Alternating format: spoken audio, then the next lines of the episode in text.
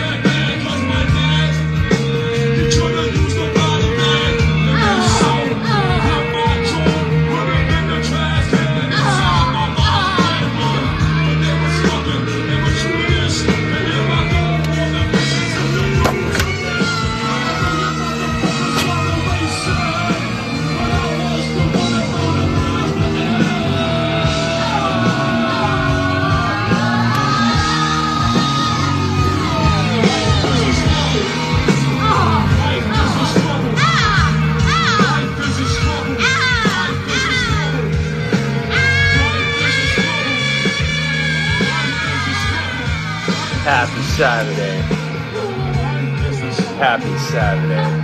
I don't even know what freaking date it is. Week before Thanksgiving, whatever that means. Float on Jungle Jim. What is going on? What's up, Andy? What's up? 7 people up already. I feel so privileged. Happy Saturday, Sunday, wherever you're at. Wherever you're at. This is What Does It All Mean podcast. I am your host, Jimmy Lewis. We're going to get crazy tonight. We're going to have fun. That's what it's about. Having fun. And Sunday, Julia, London in the house. London in the house. Yoko Ono in the house. RZA in the house. Wu-Tang. Wu-Tang. With Yoko, with Yoko, with Yoko, with Yoko, with Yoko, with Yoko, with Yoko, with Yoko.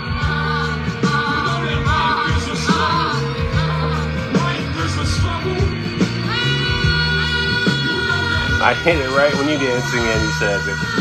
Hell yes, everybody. All right. Let's get into this. Okay, I'm going to tell you a brief history of this song right here. I looked at it today, and it was put out, I think, in 2013. And it's a live version. And I was at this concert. I'm pretty sure it was recorded at the Orpheum Theater in 2010, I believe. And in the beginning of this concert, this will prove that I was there.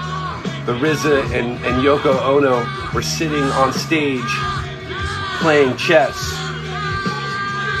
And it was so awesome. It was just awkward. And they were just playing chess. And then they started playing the song. I've been to some places. I've seen some things. This was life-changing. Tonight's show is about cancel culture. How they try to cancel you. Or some people that deserved to be canceled. And what does that mean?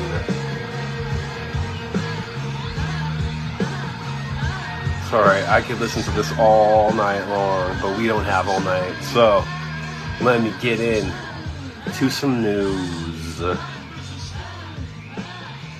Let me get into some news. Okay, well, first of all, on the audio chat for this podcast, I don't know what happened, but like a week ago, like a whole bunch of people started listening, and I woke up one day and, you know, usually I get about 3 listens, you know, maybe 3 listens for...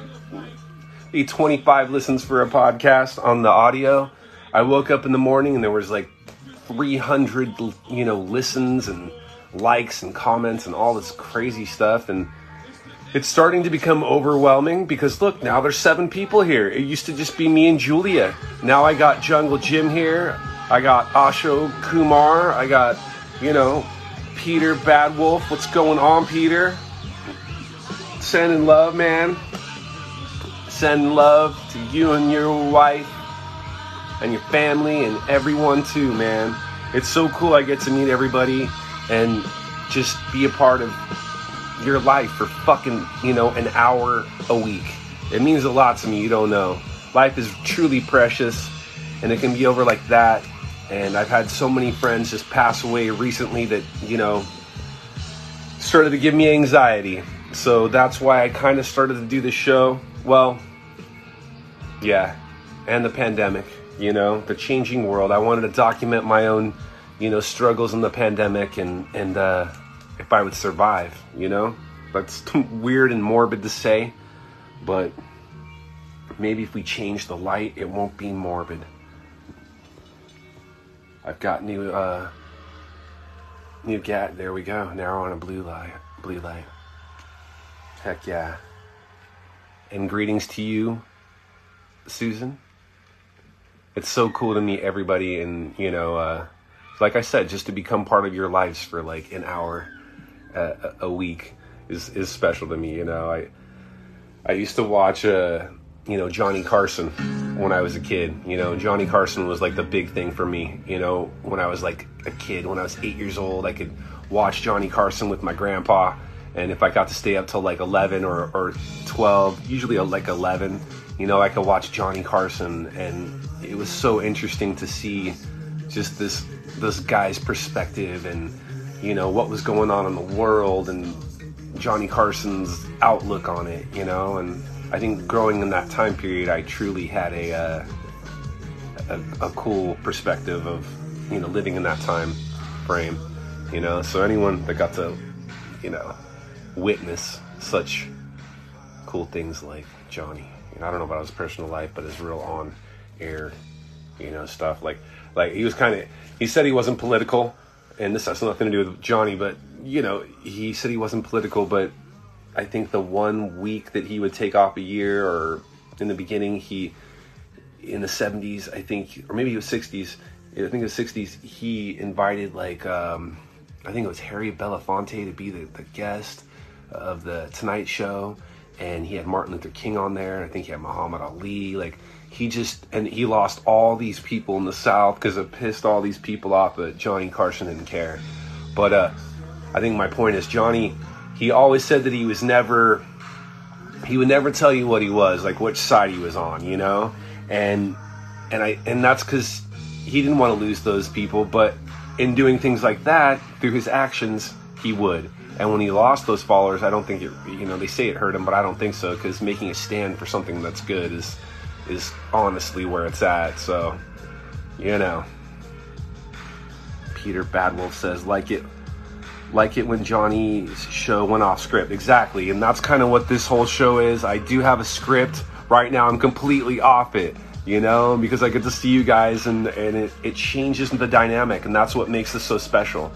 You know, making things fresh and unrehearsed is, to me, like a form of science in itself, because you're creating a moment that's never happened before, you know. And if some writer's sitting around writing stuff, that moment's already been kind of conceptualized, and yes, you can make it happen, but I like the interaction with just with you guys and whoever the guests that I have on, you know, and people are asking to come on more frequently.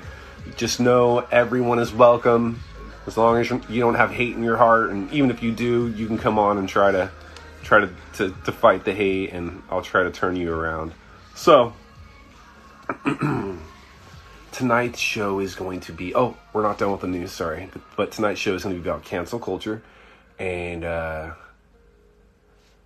think the biggest thing we're having right now in this week, obviously, is the Kyle Rittenhouse or whatever his name is, the kid with the AK, you know, 15 or AR-15, sorry. And I don't think there's any way around not talking about this. It's the elephant in the room. If I didn't talk about it, I would be like, you know, trying to keep viewers, keep followers, and doing all this. But you know, here's my take on it. I'm not going to make the whole show about it, but here's my take. Last week, I did the show. If any of you listened, I predicted that he would get off. I predicted that he was not going to get in trouble. Did I want him to get in trouble? This is where it gets complicated. I wanted him to have justice.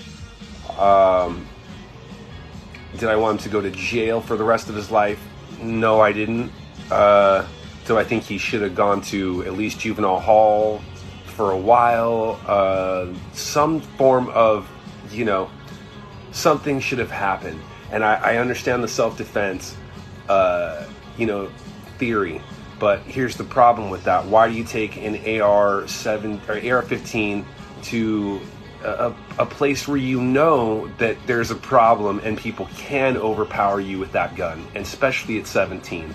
You know, if you've ever lived in the real world, that AR-17 doesn't make you a man, you know. And you know, and here's the fight. Here's the I've been trying. I like I said, I'm not like Johnny Carson. I take a side, but I also like to hear both.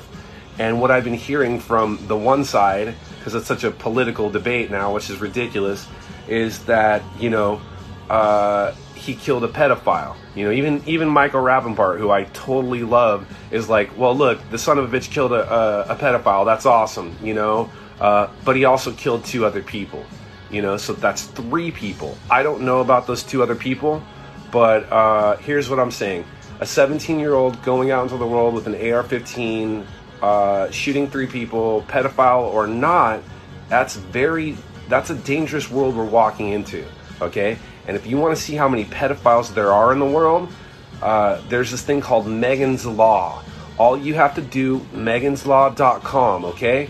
And I'm not being paranoid, but in my neighborhood alone, I probably have 45 to 100 in my small square mile.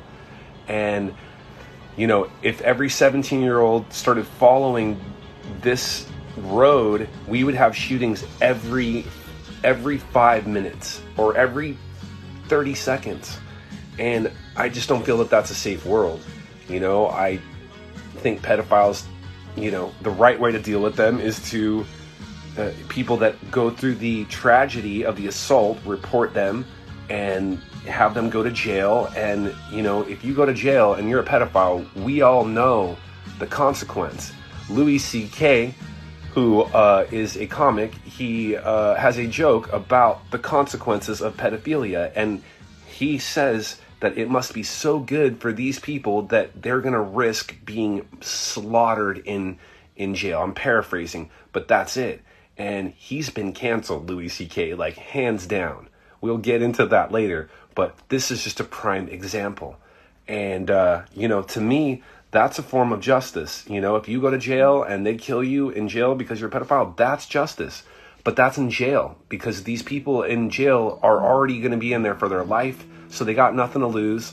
And, you know, they become the true vigilantes, and they become the people that are the heroes. But I don't believe that murdering people is the solution. I feel that As for this kid, he should have never been there in the first place. His mother should have never let him have an AR-15. My mother would have never let me walk into a situation like that. Whether, you know, here's the irony of this. I was a fire explorer myself. You know, I didn't stay in for long, but I know I went to at least 2 or 3 meetings. You know, I wanted to be a firefighter. I wanted to help people. And never in my wildest dreams did I ever think that I would need some kind of gun to go protect these people. And nor do I see firefighters doing that. That's what the police are for. So the fight that the argument that this kid is a vigilante and he went in there and he killed a pedophile and this is awesome for society. Good for him. Let's go, Brandon. All this crap. I don't buy it. And I think it's becoming very dangerous. And the more we encourage this type of behavior, the more violence we're going to see. And, you know, the irony of it is there will be a civil case. And most likely he'll probably lose the civil case and have to pay. That's my, you know, I predict that he'd lose or he'd win this. But I predict that the civil case will show the justice. And the problem is, you know, you see him crying on stand. But the way that the Republican Party is boasting him up like a hero, that's just scary. And I am no Democrat. I am no Republican. I'm not Johnny Carson. I'm a human being. And I just think I feel internally what's right.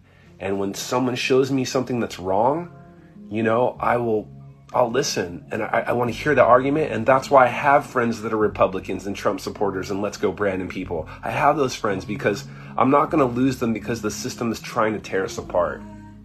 It doesn't make sense to me. I love my friends. That some of my closest friends are Republicans, and I love them. Like, I would give them a fucking kidney if I had to, swear to God.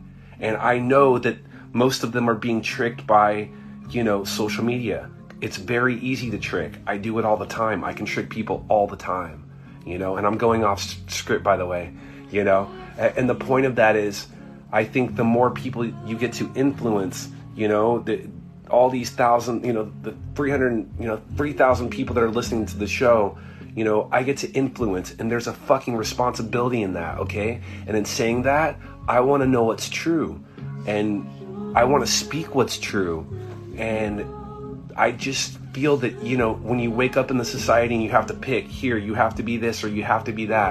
What if I just want to be a fucking human being that lives for like maybe 100 years and try not to disturb anybody and try not to hurt anybody and try not to get in the crossfire of these political machines that keep going on for the dawn of fucking time, all for greed and all for money. And when you just start to follow the money, you know, it just gets complicated. You know, and what I mean complicated is we are still the pawns in the game. We are still these little minute fuckers that are just, that the government looks at us like, here we go. If we lose 10 of them, it's okay. It's okay. And my friend Peter, he loves freedom of speech over here. And, you know, he warns me, you know, and that's the point. I feel these podcasts have power, and I can reach you guys. And even if before anyone tries to shut us down, we can still try to communicate on a real level. You know, I'm not reading comments. I will come through here. It was 2 people. Thank you, Peter. You know, so I read 3 today. So I don't know the full specifics, you know, and that's the thing. I like to learn the difference between, you know, like I like to know the truth. And when everybody agrees on the truth and real facts, that's where it's at. You know, just like the Alex Jones guy, right? Fuck that guy. He said that Sandy Hook didn't happen. Clearly, we know it did. And he's got to pay a lot of money for the irresponsible words that he spoke to, like, inspire hate towards people that had a tragedy happen to their fucking family and the families of their kids. This is like, I couldn't imagine having kids and sending them into the world and teaching them about gun drills, okay? Peter, Michelle, everyone here. I mean, I know there's some young people in here. Jose's young. We didn't have that when we were younger, right? Like, I had earthquake, because we're in California. We had earthquake preparations, so we had to, like, basically drop stop, drop, and roll or whatever, like get underneath the table. But we didn't have, like, if a shooter walks into the room, are they going to blast us? You know, and just knowing from younger people, you know, that's what's happening. And it's scary. I really can't wait till the day that we have lightsabers so we can really just... But it's all the same thing, whether it's a lightsaber, whether it's a gun. I think the aliens aren't going to come down until we're really done, you know, like with our bullshit. And I think other people have evolved past that point. And is this because of cancel culture? Have other, you know, have other advanced species learned how to get rid of this point of violence?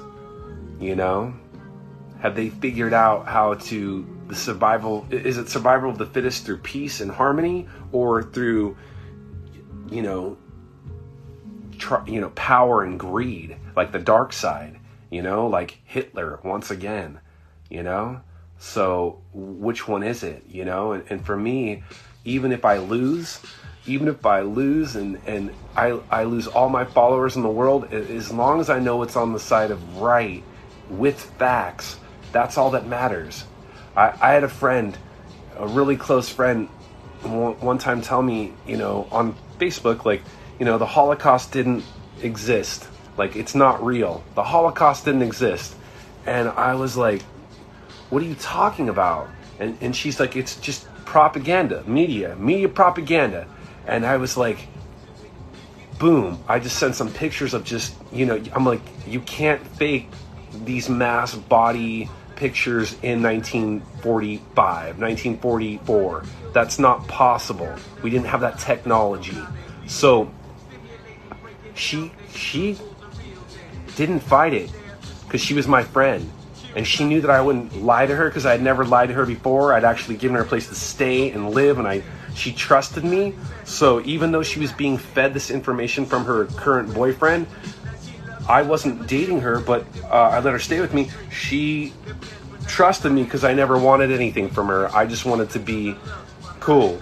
And so I think I stamped out that little bit of racism that starts to fire up in people's heads. And is that cancel culture? I hope so. Because if we can cancel Nazis, if we can cancel the dark side, that's really what we need to do. And I think that's how we evolve to the next evolution of the Star Trek world, right? Because that's what we're looking for. Star Trek, Star Wars, we all love that shit because that's where we want to be. I know I want to be in a fucking spaceship somewhere, you know, flying with Michael Burnham and you know, my chick, and just flying around checking out different civilizations and trying to figure out what does it all mean. So sitting here fighting each other, to me, just seems really redundant. And how long is it going to happen? And I don't want to wander too far off subject, but you know, we kind of know now that Mars was inhabited at one point. And there's a huge nuclear rip in the middle of Mars. And from, you know, my understanding is, yes, we started at Mars. We couldn't figure out how to get rid of the Hitlers, we didn't understand the cancel culture then. And so we let it spring up into a war. And it killed that whole planet. And somehow our debris or DNA escaped over here. And now we're trying to go back, you know? So, you know, in a different aspect, we'll take on the Dave Chappelle, you know, and comedians, okay? And that cancel culture, you know, I feel that you can't really cancel a comedian when they're giving you ideas and situations if they're not, you know, evil, if they're not directly trying to make fun of a certain person or gender or race. And you know, if I was a trans person in the audience of Dave Chappelle, I'm sure the term team turf would bother me. I'm not 1,000% what that means, and I understand from the perspective of the trans of that, you know. But, and here's the ridiculous argument that everybody makes, but if you listen to the end of Dave Chappelle, he talks about his friend and how he helped her out and how she committed suicide. But here's the other side of that too. Like when racist people say like, oh, you know, this person does this because of this, and I've got a black friend, so it's okay, I can say these things. Like, it's all, like, when we fucking stereotype people, when we put them in boxes, that's the death of civilization. I don't like to put people in any form of box. I like trans people, I like Dave Chappelle, but, like, I think we're still in our infancy where those gender things need to go away too. I'm going to do a whole show on gender, but Native Americans didn't have gender. That was all created. It's a white man thing, and it's another way just to separate people and all together.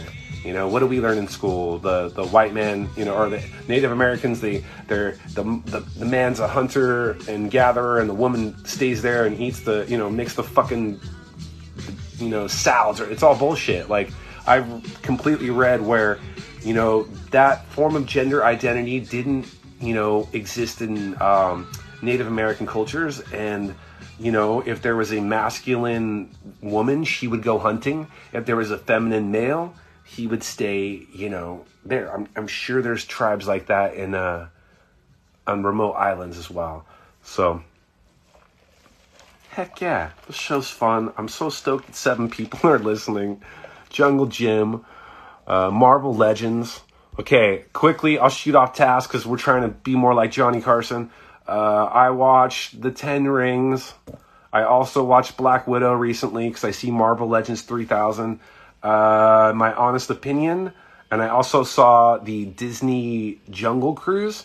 Out of all 3 of those movies, Jungle Cruise beat their ass hands down. Why? New story, innovating. It just wasn't, you know, I felt that the Ten Rings was very stereotypical Asian. They had made this guy like Bruce Lee.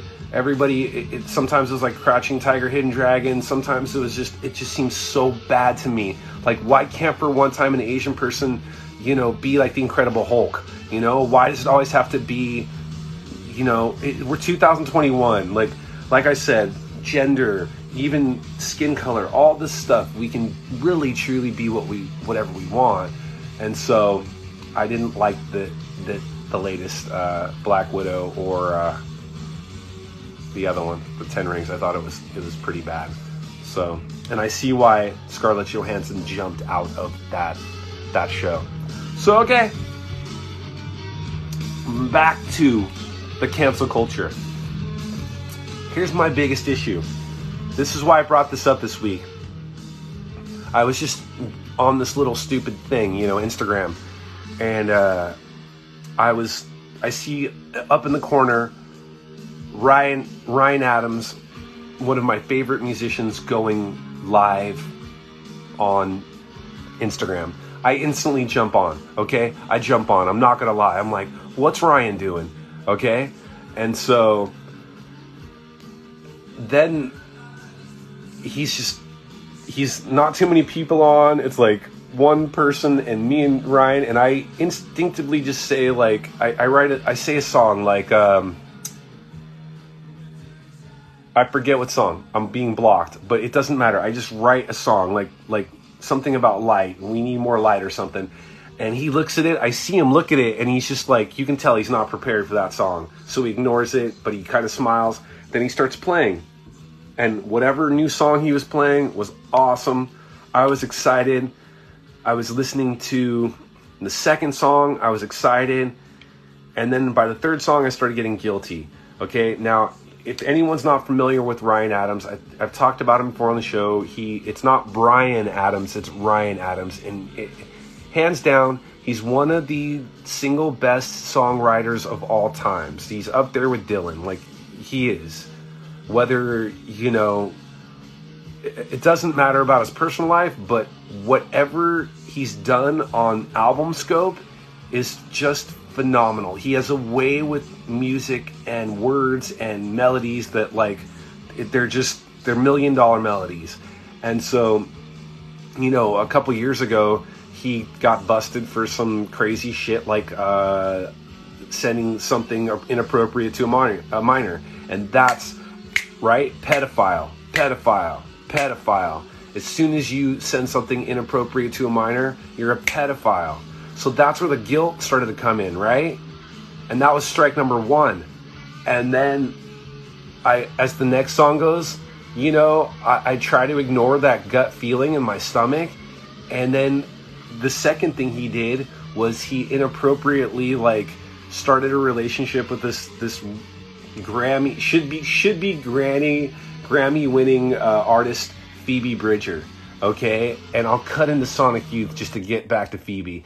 And Phoebe is a phenomenal writer in her own sense. She is so great that, like, she blows Ryan Adams out of the way. But in the beginning, when she was coming up, Ryan used her and basically was, like, saying, I think the story is, like, basically sexual advancements. If you know, I'll make you something if you do this for me, kind of like a heavy Harvey Weinstein type deal. And at that point, you know, she didn't have a lot of power, but she spoke out about it, and it went viral. And then, so those two actions right there made me, like, just stop listening to him altogether, you know? And here's the shitter. Like, when this was happening, I tried to write music myself, and I covered one of his songs, and I put my whole heart into it. It was one of my favorites by him, and I was going to put it out on this album, and it was the first track, and it was the track I was going to do all the work for, and that happened. And in good faith, I couldn't put it out because like I just couldn't do it. Like, I felt like I'd be betraying Phoebe Bridgers, that 14-year-old girl. And what's ironic is I had a feeling that song would probably make it because it was so cheesy and kind of, like, perfect that it could have made it on these, like, cheesy like copy house radio podcast things. I was for sure of it. I was betting on it. And then that happened, and my subconscious just decided when I put out the album that I would never, you know, put out that song, no matter how good it is, and no matter if it launched my career into stardom. And because that's, like, the contradictory thing that I was saying before, right? Like, if you don't do what's right, what are you doing it for, you know? And if you do something wrong just to get rewarded in a negative way, you're still doing it wrong, and whatever bullshit you know, reap, it's what's it worth. I lost a follower, I'm sorry. Al Green, James Brown, Payback. Peter Badwolf said, yeah, Jungle Cruise, female Hulk, she smashes. Yes, hell yes. You know, it's the one thing that the pandemic did was bring us together, right?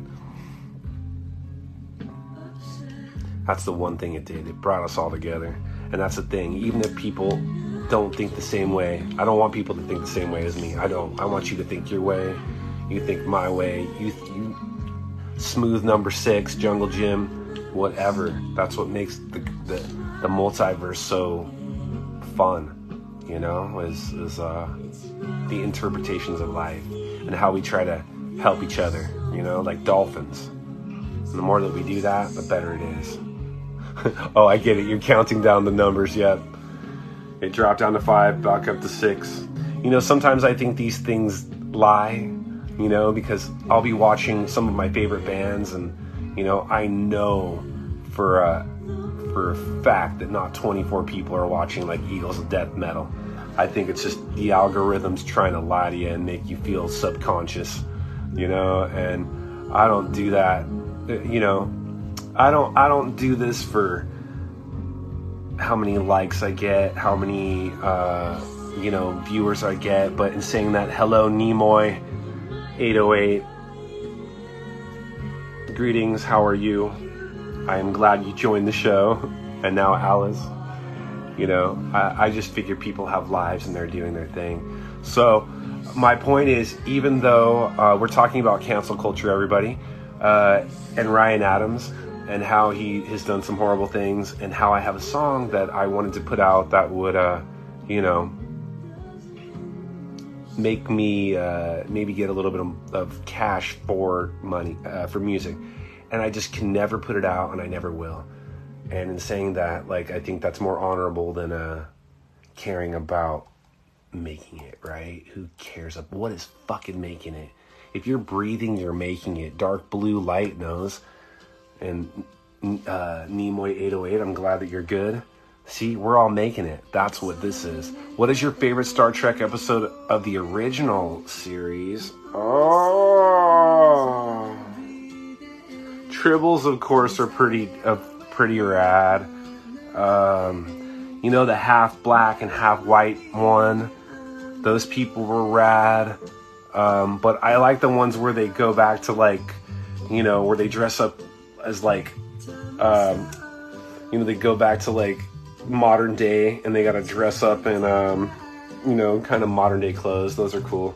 And then when they get trapped in paradoxes, it's always fun. But I can't give you a specific episode, but I'll give you a specific episode of Star Trek Discovery. If you haven't seen Star Trek Discovery yet, check it out. It honors all of them. And I think it was the end of season 1. At the end of season 1, the Star Trek Discovery is, like, hanging out, and then the Enterprise pulls up, right? Like the Enterprise from the original series, and fucking Captain Pike from the series is on board and connects the series together, and it's mind-blowing. And you get to see these episodes with Captain Pike for a while, and it's pre, and Spock's on there, so it's pre Captain Kirk, and then it makes all the sense in the world why we had Pike instead of Kirk. So it solves it's really well written. You know, you've seen it, it's fascinating. Yeah, I really love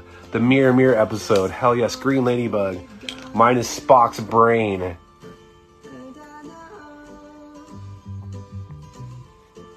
You know, as a young kid, you know, since we all love Star Trek, the thing that really fucked me up, like that changed me a lot, was when Spock went down to, what was it, Star Trek II, I think it was, when the whole ship was getting fucked up and it was going down, and Spock's just like, I'm out, and he, like, goes down to that radiation hole, and he's just like, he loves everyone so much that he knows the, you know, the sacrifice for the one will outweigh the sacrifice for the many, and he's just in there, and fucking, and Captain Kirk's just, like, all pissed off, and he's just like, ah, and then he goes in there, and he just does it, and he's getting radiated, and he's just fucking up there, like, holding to live long and prosper, and so is Captain Kirk, and he's just radiating, and oh my god, I saw that, like, as a young kid, like, 8 years old, and it was so real for me, like, watching E.T. die, you know? When E.T. died, I was just devastated.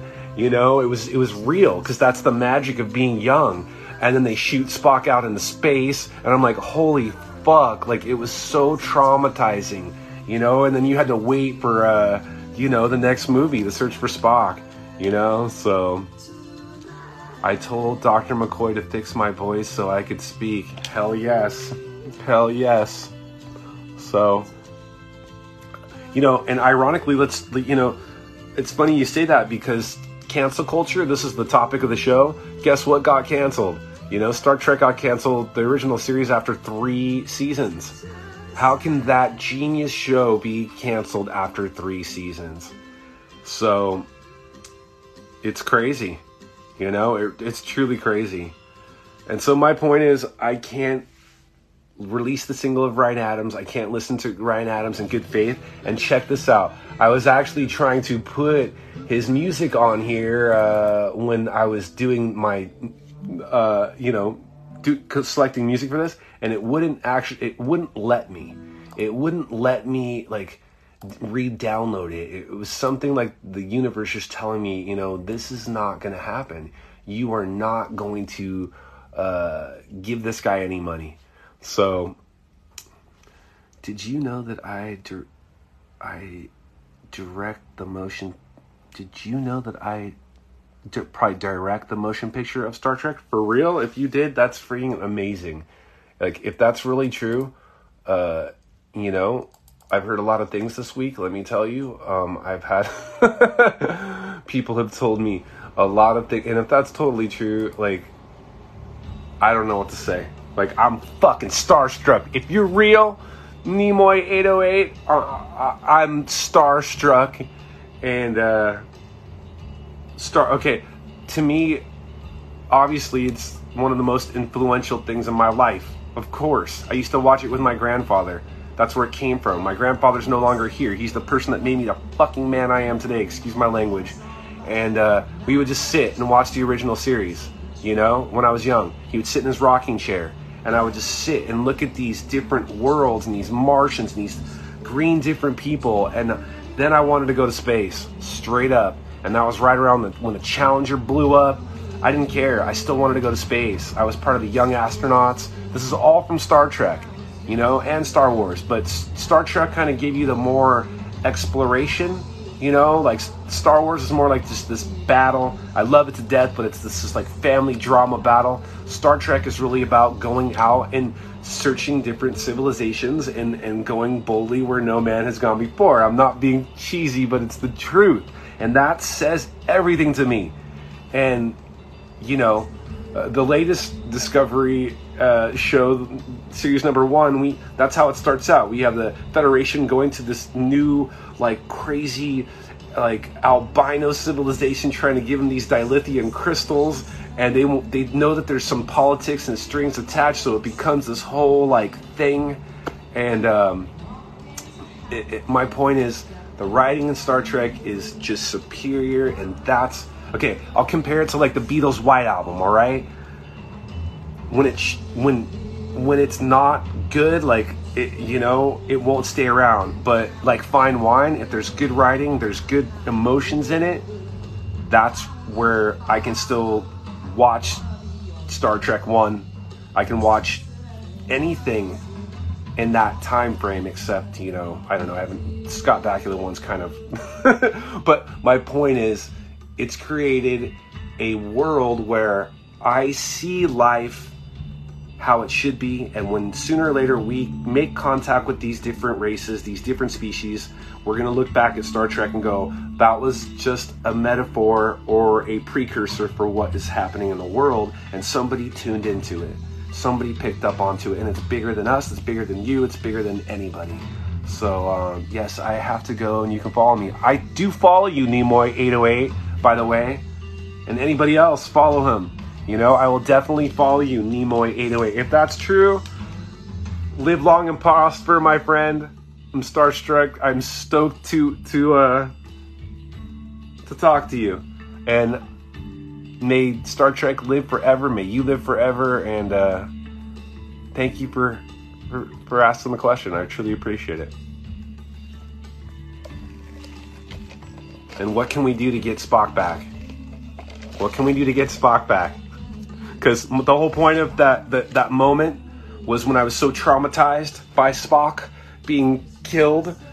Then there was the search for Spock, and then it just, oh my God. Then he came back, you know? And we never wanted to lose him. And just to be ultra nerd, in Discovery... Spock is responsible for making the Vulcans and the Romulans unite once again, and he creates a new planet called Navarre, and that's how they remember him. And I'll be honest, there's a part where they show him and I just start to cry, okay? I start to cry. So I've always been and always shall be your friend.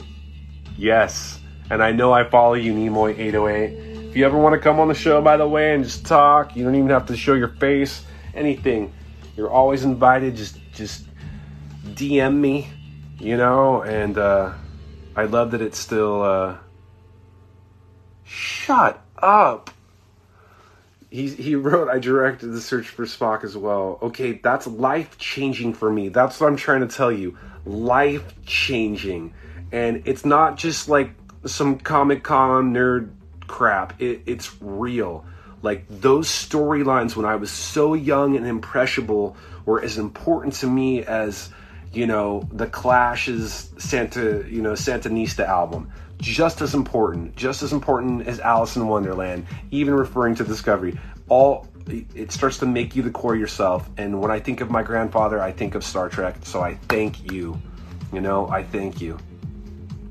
All you gotta do, if you want to schedule it, just send me like a message, or I'll send you a message after the show, and then I'll explain it. So I'll send you a message tomorrow, you know? Oh. Amazing. I'm starstruck. I'm starstruck. I'm trying to think if I've ever met anyone in Star Trek. My female companion, my fiancé, would... Oh, okay. My fiancé, this is how you know that you're in love, by the way. She has the Enterprise tattooed in black light on her inner wrist. So when you take a black light up to it, you can see the Enterprise. I'll try to get her to do a picture of it, and I'll put it on there.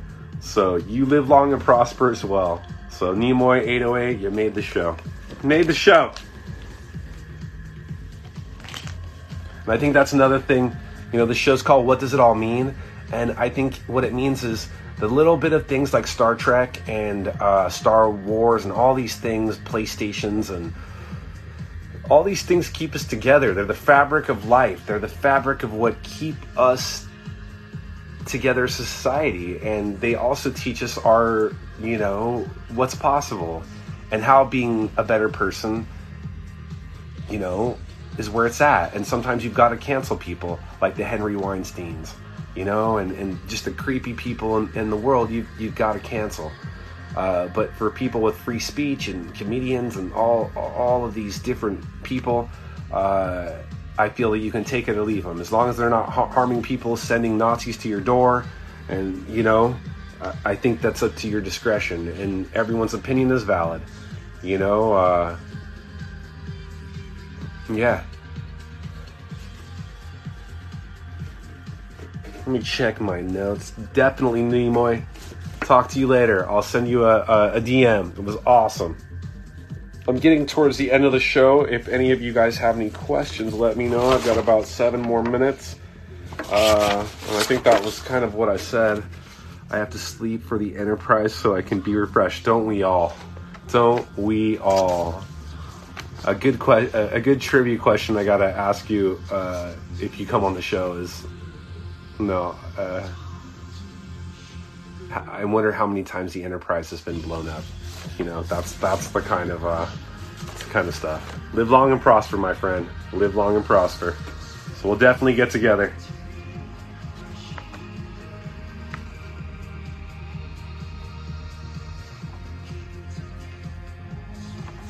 Yeah, I think I kind of covered it. I think this was a great show. You know, some of the notes that I'll... You know, why I'm still kind of starstruck. We had someone like Johnny Depp being canceled. I don't understand that. You know, that's the power of media and social media. You hear something and you instantly believe it because it's backed up by every news media outlet possible. And Johnny Depp has been a pretty stand-up guy forever. And all of a sudden some chick comes out and says he's nuts. How much can we believe? And I truly believe he's been canceled. And I feel bad for the guy because it turned out that he was telling the truth and she lied. So 2.287.1 million times blowing up the Enterprise. That is pretty amazing. That really is on a multiverse level. Like, you expanded my mind tonight. Like, you really did. You expanded my mind. And that's the whole thing with Discovery, you know? Like, if you guys are really in on the Star Trek world, you know, it's so vast and there's these timelines. And that's what I'm trying to tell you with Discovery. Discovery just makes the older version, you know, the first series come together with, you know, this series. And then they shoot far ahead past everything else. And then once they get there, they go even farther where your mind is just, it's hard to comprehend. And I love the writing, you know, it makes me want to write. You make me want to write, Nimoy 808. And I just think that's what it's about. I think all of us turning each other on, you know, and that's what Vulcans do.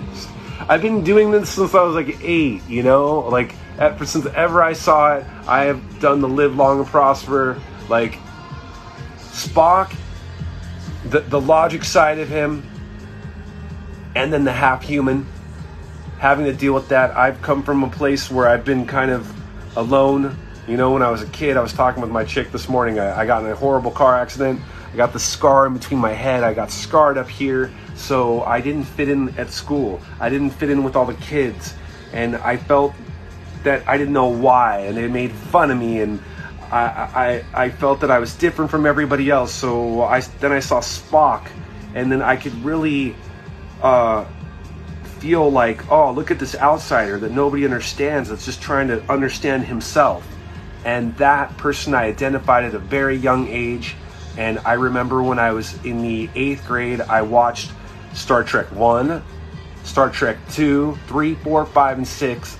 Up to 6, I think that's how much they had when I was in that time, on New Year's Eve. And I had my girlfriend with me, and she could only make it through 2 movies. She could only make it through the ones that you did. And then after that, I was up to it's a 5. And so that was the way that I would ring in the new year. I wanted to ring it in with Star Trek. So, you know, you can do both. I can kinda. Look, I'm all bent. Look, I can't. I should be able to because I play guitar, but I can't. Did you know that there is a fascination of Spock and Kirk? Oh, of course. And that's, okay, let's get really crazy about it. It's like they're polar opposites, you know? And Discovery kind of touches on that as well, where Michael Burnham says something where you need Spock, you need to find somebody that's the opposite of you or something like that. And then she finds Kirk, and then he is just this playboy, radical, you know, just kind of smooth operator that's just always outside of the, where Spock comes in and is just like his dual personality, almost like the angel of his shoulder and making him think. So yeah, I love it. I got about 4 more minutes, man, before I gotta stop this. If you got any more Star Trek, it's crazy because when you ask me these things, these aren't things that I think of. These aren't things that I'm I consciously, but they're just in my head somewhere, you know, the love for Sulu, the love for, you know, DeForest Kelley, just all of it, you know. It's, if we sent that show to a different, you know, species, I definitely think that they wouldn't kill us. They would be like, oh, maybe this is where it's at. Spock is in love with Captain Kirk in the series.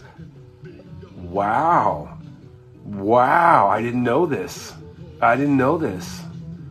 Well, okay, I had a best friend. I've talked about him. I talked about my best friend in the first season of this show, and I was trying to get him back. I loved him, but I'm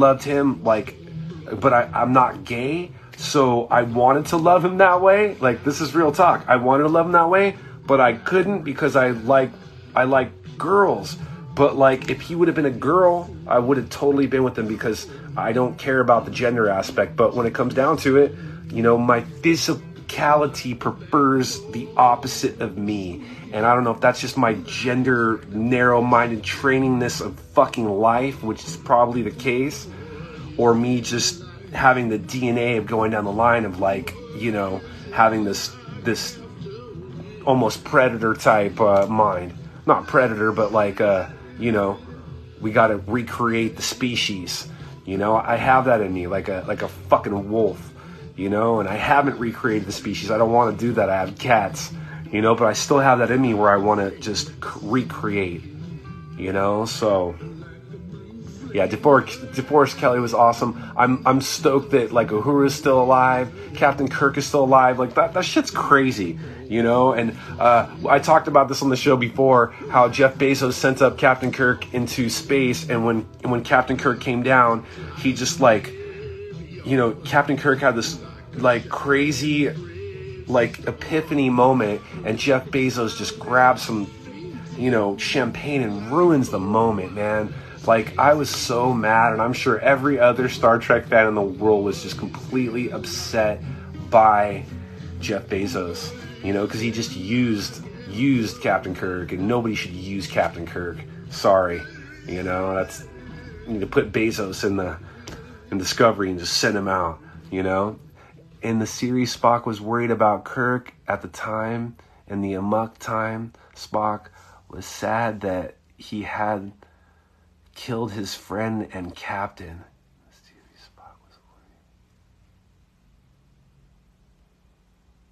That's awesome. That's awesome. That's awesome. And that's, yeah, it's totally deep, you know? And when you have that kind of best friend with somebody, like that relationship with somebody, it's what keeps me here. It's what keeps me in the multiverse, right? Like, that's why we're here. What does it all mean? These relationships that I have with you guys is what keeps me here. When I wake up in the morning, I don't go, you know, do I have $1 million? Do I have this? Do I have that? No, I have these relationships with these people that keep my mind stimulated and keep me guessing what does it all mean. And I think we're blessed to live in a time where, you know, some of the cast of Star Trek's still alive, which is awesome. We're stoked to even have you, Nimoy 808. Like, that's a treasure. Like, you're a true treasure. I'm not saying that. I'm being real. Anybody that's created something, honed their craft, and done it so much that they've taken it to the level of perfection. If anyone knows what, you know, anyone that's tried anything knows what that takes. And it usually takes hundreds of times of people telling you that you suck constantly. And then sooner or later, you just break on through where you're doing it for yourself. And as soon as you start doing things for yourself, it completely starts solving your whole problems, you know? So I had a whole episode, I don't know if you saw it, about Star Trek not too while ago. And what's this sound? What's this sound, everybody?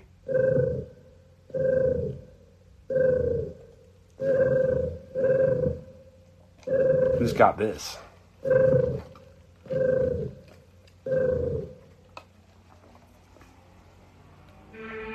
There was one of them actually on there was one of them on the latest Discovery. 3 a.m. East Coast, the Enterprise. That was the tribbles. That was the tribble sound. But coming through there, it's probably sounded pretty crappy. But I know what sound you're talking about. You're talking about the, maybe, let's see. Here we go. Here we go. I can give you the, you want the theme song? I got it all. I got it all. You ready? I only got a couple more minutes. Nimoy 808 and Brian Landers and Jungle Jim. You guys have made my friggin' Saturday night.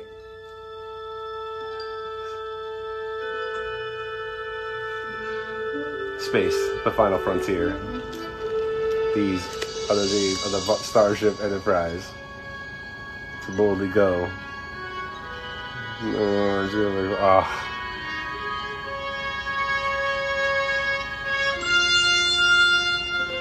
God, guys, it's ending. It's so ending.